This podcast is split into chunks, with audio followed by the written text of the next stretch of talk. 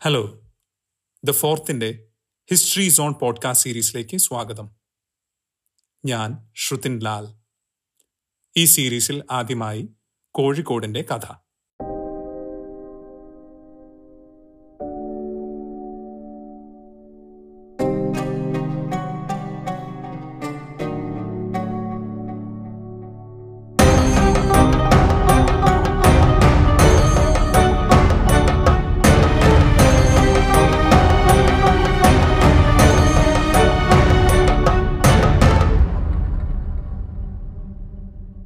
പണ്ട് പണ്ട് മസ്കറ്റിൽ വളരെ സമ്പന്നനായ ഒരു വ്യാപാരി ഉണ്ടായിരുന്നു.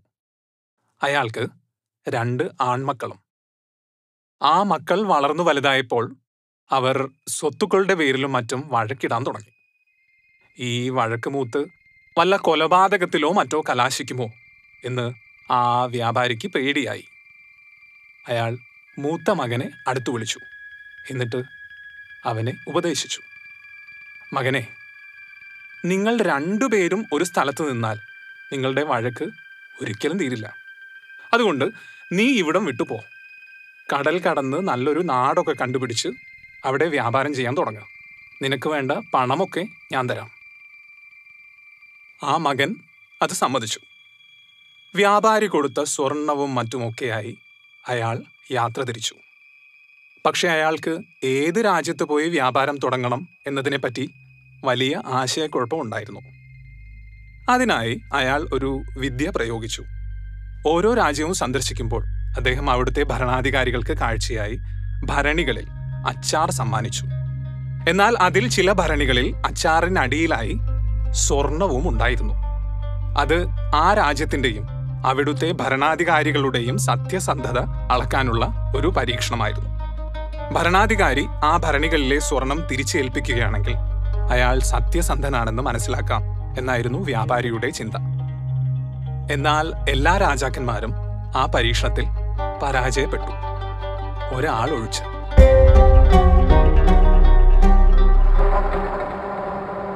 കോഴിക്കോട് ഭരണാധികാരിയായിരുന്ന സാമൂതിരിയായിരുന്നു അത്. കൊടുത്ത അച്ചാർ ഭരണിയിൽ സ്വർണമാണെന്ന് പറഞ്ഞ് സാമൂതിരി അത് തിരിച്ചേൽപ്പിച്ചു. വ്യാപാരി സന്തോഷവാനായി. അയാൾ കോഴിക്കോട് തന്നെ വ്യാപാരം ചെയ്യാൻ തീരുമാനിച്ചു. കേരളോൽപ്പത്തിയിലെ ഈ ഐതിഹ്യപ്രകാരം ആ വ്യാപാരിയാണ് കോഴിക്കോട് കോയ എന്ന പദവി വഹിച്ച് കടൽ വ്യാപാരത്തിന്റെ മേൽനോട്ടം പിന്നീട് നടത്തുന്ന ആൾ. കോഴിക്കോട് സത്യത്തിന്റെ നഗരം എന്നറിയപ്പെടുന്നതിൽ ഏറെ പങ്കുവഹിച്ച ഒരു കഥയാണിത്. ചില ചരിത്രകാരന്മാർ ഇതിനെ സാമൂതിരി രാജവംശത്തിന്റെ പ്രചാരണ വേല അഥവാ പി ആർ വർക്കിന്റെ ഉദാഹരണമായാണ് കാണുന്നത്. അതെന്തായാലും ഒരു കാര്യം ചരിത്രപരമായി സത്യമാണ്. സാമൂതിരി വംശത്തിന്റെ പ്രതാപ കാലങ്ങളിൽ കോഴിക്കോട് ലോകത്തിലെ തന്നെ അറിയപ്പെടുന്ന ഒരു തുറമുഖമായിരുന്നു. പ്രശസ്ത ആർക്കിയോളജിസ്റ്റായ ശ്രീ കെ കെ മുഹമ്മദ് പറയുന്നത് നമുക്കൊന്ന് കേൾക്കാം. കോഴിക്കോട് എന്ന് പറഞ്ഞാൽ ഇത് വളരെ ചെറിയൊരു നാടാണ്. ആ കണ്ടംപററി ലോകമായിട്ട് നമ്മൾ നോക്കുന്ന അവസരത്തിൽ ഹാംപിയിൽ ദ ഗ്രേറ്റ് വിജയനഗര എംപയർ അതേപോലെ ഡെക്കൻ സൽത്തനത്ത് ബീജാപ്പൂർ ഇങ്ങനെ ഈ പരിവേഷത്തിൽ വെച്ച് നോക്കുന്ന അവസരത്തിൽ ഇത് വളരെ ചെറിയൊരു സ്ഥലമാണ്. പക്ഷേ that played a very important role in the whole world history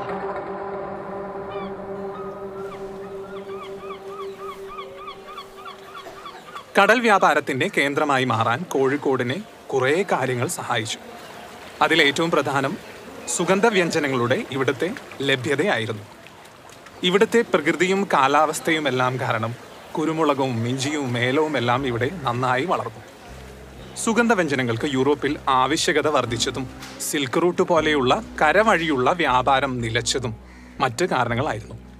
ഇതിനെല്ലാം പുറമെയുള്ള മറ്റൊരു വലിയ കാര്യം എന്നത് സാമൂതിരിമാരുടെ വ്യാപാര സൗഹൃദപരവും ഉദാരവുമായ നയങ്ങളായിരുന്നു.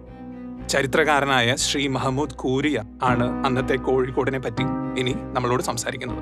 പതിനാലാം നൂറ്റാണ്ടൊക്കെ ആകുമ്പോൾ ഇപ്പോൾ ഇബന് ബത്തൂത്ത ഒക്കെ പറയുന്നത് അലക്സാൻഡ്രിയക്ക് സമാനമായ ഒരു തുറമുഖമായിട്ട് അദ്ദേഹം പറയുന്നുണ്ട്. പല രാജ്യങ്ങളിൽ നിന്ന് വരുന്ന പല ദേശങ്ങളിൽ നിന്ന് വരുന്ന പല ഭാഷകളിൽ സംസാരിക്കുന്ന ആൾക്കാർ ഒരു കോസ്മോപൊളിറ്റൻ സിറ്റി ആയിട്ട് സുഗന്ധവ്യഞ്ജനങ്ങളുടെ ലഭ്യത ഇതിൽ വലിയൊരു കാര്യമായിരുന്നു. ശ്രീ കെ കെ മുഹമ്മദ് അതിനെപ്പറ്റി പറയുന്നത് കേൾക്കും. എല്ലാ ട്രേഡും കോഴിക്കോടിനെ ആശ്രയിച്ചായിരുന്നു നിന്നിരുന്നത്. അതുകൊണ്ടാണ് വാസ്കോഡിഗാമ വന്ന അവസരത്തിൽ കോഴിക്കോടിന് ലക്ഷ്യമാക്കി വന്നത്. അദ്ദേഹം ഹംപിയുടെ ഭാഗത്തേക്കല്ല പോയത്. അദ്ദേഹം അതേപോലെ തന്നെ ഡെക്കൻ സൽത്തനത്തിന്റെ ഭാഗത്തേക്കല്ല പോയത്. അദ്ദേഹം വന്നത് നമ്മുടെ കേരളത്തിലേക്കാണ്. അപ്പോൾ ഇതൊരു ഇന്റർനാഷണൽ ട്രേഡ് സെന്റർ ആയിരുന്നു. പ്രത്യേകിച്ച് കുരുമുളക്. പലപ്പോഴും പല ആളുകളും പറയാറുള്ളത് ഈ കുരുമുളകായിരുന്നു international law international trade തീർച്ചപ്പെടുത്തിയിരുന്നത്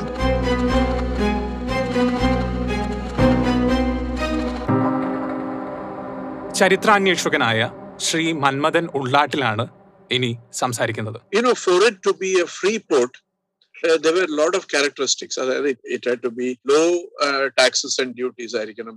Had to be security.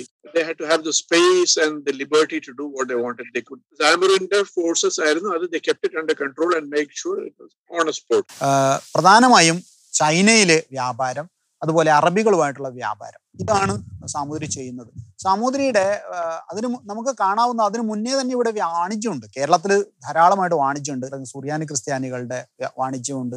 ജൂതന്മാരുടെ നമുക്ക് കാണാൻ പറ്റുന്ന പെരുമാൾ പീരീഡിലൊക്കെ ജൂതന്മാരുടെ വാണിജ്യം ഇവിടെയുണ്ട്. അപ്പൊ അവരൊക്കെ വാണിജ്യം ചേരുന്ന കൊടുങ്ങല്ലൂര് കേന്ദ്രീകരിച്ചിട്ടാണ് അവരുടെയൊക്കെ വാണിജ്യം ഉണ്ടായിരുന്നത്. അല്ലെങ്കിൽ കൊല്ലം കേന്ദ്രീകരിച്ചിട്ടാണ് ഉണ്ടായിരുന്നത്. തെക്കൻ കൊല്ലം കേന്ദ്രീകരിച്ചിട്ടാണ് അവരുടെ വാണിജ്യം ഉണ്ടായിരുന്നത്. അപ്പൊ ഈ ഈ പ്രദേശങ്ങളിൽ അവരാണ് ഡോമിനേറ്റ് ചെയ്യുന്നത്. അപ്പൊ കോഴിക്കോട്ട് ഈ പറയുന്ന സുറിയാനി ക്രിസ്ത്യാനികളോ അല്ലെങ്കിൽ ജൂതന്മാരോ കാര്യമായിട്ട് വരുന്നില്ല. കോഴിക്കോട്ടത്തെ വാണിജ്യത്തിലേക്ക് കാര്യമായി നമ്മൾക്ക് കാണാൻ പറ്റുന്നത് ഈ മിഡിൽ ഈസ്റ്റിൽ നിന്നുള്ള അറബി കച്ചവടക്കാരെയും ചൈനക്കാരെയാണ്. ഇതിൽ ചൈനക്കാരെ പറ്റി പറയുകയാണെങ്കിൽ വളരെ വലിയ തോതിലുള്ള വ്യാപാരമായിരുന്നു കോഴിക്കോടുമായി അവർ നടത്തിയത്. ആയിരത്തി നാനൂറുകളുടെ തുടക്കത്തിൽ ചെങ് ഹെ എന്ന നാവികൻ നടത്തിയ സന്ദർശനമായിരുന്നു ഇതിൽ ഏറ്റവും അറിയപ്പെടുന്നത്.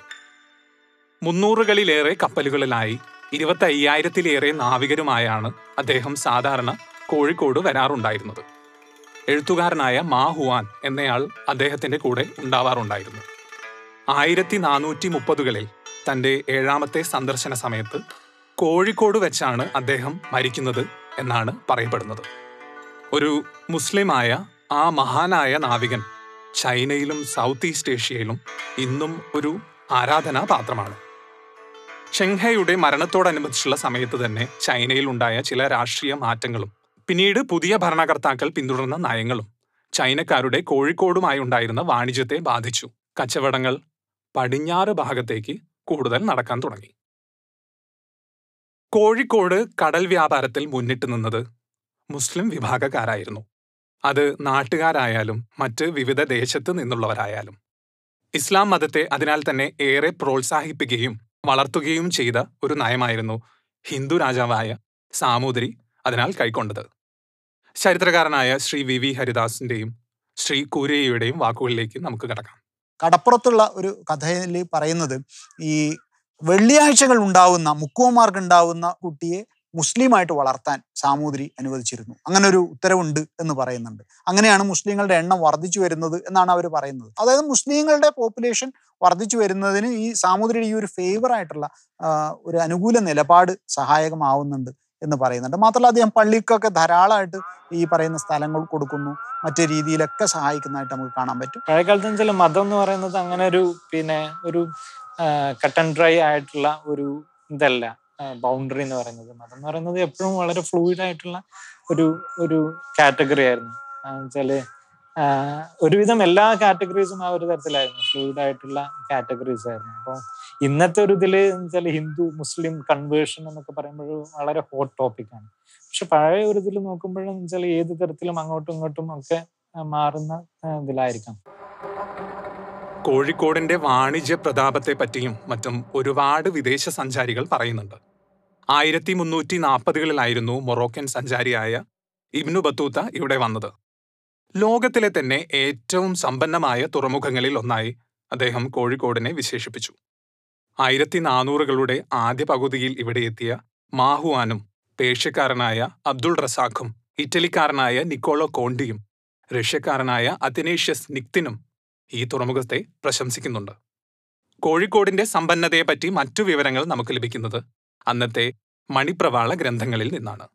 ഉദണ്ഡശാസ്ത്രിയുടെ കോകില സന്ദേശത്തിൽ പറയുന്നുണ്ട് ഈ പുറം പുറമേയുള്ള ദ്വീപുകളിൽ നിന്ന് കപ്പലിലേറി വരുന്ന സ്വർണവും രത്നങ്ങളൊക്കെ ആയിട്ട് വരുന്ന ഈ ഒരു പിന്നെ കപ്പലുകളെ സമുദ്രം എന്ന് പറയുന്നത് അതിന്റെ തിരമാല കൈകൾ കൊണ്ട് മാടി വിളിച്ചിട്ട് കോഴിക്കോട്ട് എത്തിക്കും. അതിന് പറയുന്ന ഒരു ന്യായം എന്താണെന്ന് വെച്ചാൽ കോഴിക്കോട്ട് സമ്പത്തിന്റെ ദേവതയാണുള്ളത്. ഐ- ഐശ്വര്യ ദേവതയാണുള്ളത്. ഈ ഐശ്വര്യ ദേവതയെ തന്റെ മകളാണ് ഈ പറയുന്ന സമുദ്രത്തിന്റെ മകളാണ് ഈ പറയുന്ന ലക്ഷ്മി എന്ന് പറയുന്നത്. അതുകൊണ്ട് തന്റെ മകൾക്ക് ഈ പറയുന്ന കപ്പലിലുള്ള ഈ സ്വർണവും രത്നവും ഒക്കെ ഈ അമ്മ എത്തിച്ചു കൊടുക്കുകയാണ്.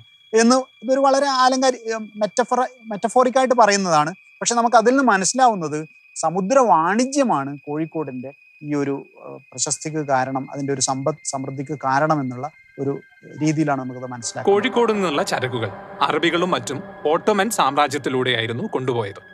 യൂറോപ്യന്മാരുമായി കുരിശി യുദ്ധങ്ങൾക്കു ശേഷം അവരുമായി ഏറെ ശത്രുതയിലായിരുന്ന അവിടുത്തെ ഭരണാധികാരികൾ അതിനാൽ തന്നെ വളരെ വലിയ നികുതികൾ ഈ ചരക്കുകൾക്കുമേൽ ഈടാക്കി. കോഴിക്കോട് നിന്നും ചരക്ക് കൊണ്ടുവരുന്ന അറബികൾ എടുക്കുന്ന ഭീമൻ ലാഭം ഇതിന് പുറമെയായിരുന്നു. അതുകൊണ്ടൊക്കെ തന്നെ യൂറോപ്യൻ രാജ്യങ്ങളിൽ കുരുമുളകിന്റെയും മറ്റും വില വളരെ കൂടുതലായിരുന്നു. ആ കാലത്തിൽ യൂറോപ്പിൽ കുരുമുളക് കറുത്ത സ്വർണം എന്നുവരെ വിളിക്കപ്പെടാൻ ഇതൊരു കാരണമായിരുന്നു. ഇതിനാലൊക്കെ തന്നെ കോഴിക്കോടുമായി നേരിട്ട് വ്യാപാരം നടത്തുക എന്നത് യൂറോപ്യന്മാർക്ക് വളരെ വലിയ ഒരു ആവശ്യമായി. വാസ്കോഡ ഗാമ മലബാറിലെത്തുന്നതിന് മുമ്പ് തന്നെ ആ ഭാഗത്തു നിന്നുള്ള ചില വ്യാപാരികൾ ഇവിടെ എത്തി വ്യാപാരം നടത്തുന്നുണ്ട്.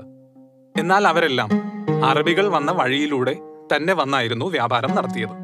Calicut heritage forum convener Shri C K Ramachandran പറയുന്നതൊന്നു കേൾക്കൂ.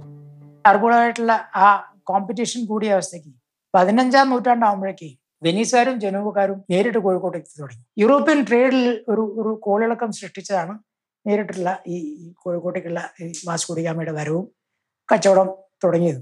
പോർച്ചുഗീസ് ഇവിടെ എത്തിയെന്ന് പറഞ്ഞുകൊണ്ട് തന്നെ കുരുമുളകിന്റെ വില പകുതിയായി യൂറോപ്പിൽ കോഴിക്കോട് ആദ്യം എത്തിയ യൂറോപ്യൻ എന്നല്ല മറിച്ച് അറേബ്യൻ നാടുകളോ ഓട്ടോമൻ സാമ്രാജ്യമോ തൊടാതെ അറ്റ്ലാന്റിക് സമുദ്രം വഴി കോഴിക്കോട് നേരിട്ടെത്തി വ്യാപാരം തുടങ്ങിയ ആദ്യ യൂറോപ്യൻ നാവികൻ എന്നതാണ് വാസ്കോഡ ഗാമയുടെ പ്രത്യേകത. ഇനി സാമൂതിരിയിലേക്ക് തന്നെ തിരിച്ചു വരാം. ഇന്നത്തെ കാലത്ത് നമ്മുടെ ഭരണകർത്താക്കൾ ഏറെ ഉപയോഗിക്കുന്ന ചില പദങ്ങളാണ് വ്യാപാര വ്യവസായ സൗഹൃദ നയങ്ങൾ ഗുഡ് ഗവർണൻസ് മുതലായവ.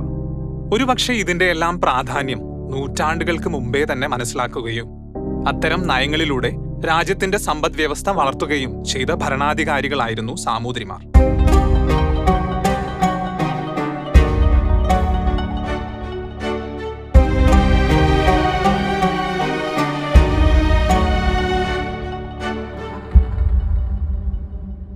വ്യാപാരം പലരും ഇതിനു മുമ്പും പ്രയോജനപ്പെടുത്തിയിരുന്നു. പക്ഷെ ഏറ്റവും കൂടുതൽ ഫലപ്രദമായി വ്യാപാരം ഉപയോഗപ്പെടുത്തിയ അതായത് എല്ലാ തരത്തിലുള്ള വിദേശികളെയും പ്രയോജനപ്പെടുത്തിക്കൊണ്ട് തങ്ങളുടെ അതുകൊണ്ടാണ് സഞ്ജയ് സുബ്രഹ്മണ്യത്തെ പോലുള്ളവരൊക്കെ അദ്ദേഹത്തെ ട്രേഡ് പ്രൊട്ടക്ടർ മൊണാർക്ക് എന്നൊക്കെ വിളിക്കുന്നുണ്ട്. അപ്പോൾ ഒരു വ്യാപാര സംരക്ഷക രാജാവാണ് സാമൂതിരി എന്നൊക്കെ പറയുന്നുണ്ട്. അപ്പോൾ അത്തരത്തിൽ വ്യാപാരത്തിന് വ്യ- വ്യാപകമായിട്ട് മാത്രമല്ല അദ്ദേഹത്തിന്റെ ഈ അദ്ദേഹം ഉണ്ടാക്കുന്ന കഥകളെല്ലാം അല്ലെങ്കിൽ ഈ പറയുന്ന കേരളോൽപ്പത്തി കഥകൾ അത് പ്രചരിപ്പിക്കുന്നതും സാമൂതിരിയുടെ ഒരു വിഭാഗം ആൾക്കാർ തന്നെയാണ്. അപ്പൊ അതിൽ ഉയർത്തി കാണിക്കുന്നത് സത്യസന്ധതയാണ്. പ്രത്യേകിച്ച് വ്യാപാരികളോടുള്ള സത്യസന്ധത. അതായത് വ്യാപാരത്തിൽ വാണിജ്യത്തിൽ ഏറ്റവും അടിസ്ഥാനപരമായി വേണ്ടത് സത്യസന്ധതയാണ്. അപ്പൊ സത്യസന്ധത ഇല്ലാത്ത ഒരു നാട്ടിൽ പോയിട്ട് ആർക്കും വ്യാപാരം ചെയ്യാൻ പറ്റില്ല. അപ്പൊ അതുകൊണ്ട് വ്യാപാരികൾക്കുള്ള ഒരു മെസ്സേജാണ് ഇദ്ദേഹം കൊടുക്കുന്നത്. വളരെ സത്യസന്ധനായിട്ടുള്ള ഒരു രാജാവാണ്. അതുകൊണ്ട് അദ്ദേഹത്തിന്റെ നാട്ടിൽ പോയി കച്ചവടം ചെയ്താൽ വലിയ ആ, സത്യസന്ധതയ്ക്കുള്ള ആ പേര് കോഴിക്കോട്ടുകാർ ഇന്നും കാത്തു സൂക്ഷിക്കുന്നുണ്ടോ? നിങ്ങൾ തന്നെ പറയൂ.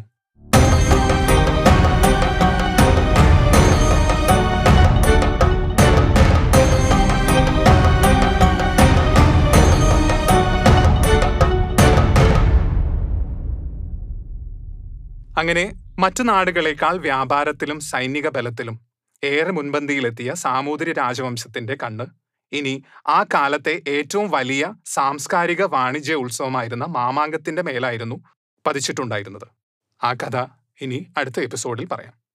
The ഫോർത്തിന്റെ history zone podcast series support ചെയ്യുന്നത് the archival and research project music scoring and sound mixing by Sandeep Thulasidas research script and narration by Shruthin Lal അപ്പോൾ അടുത്ത എപ്പിസോഡ് വരയ്ക്കും. Good bye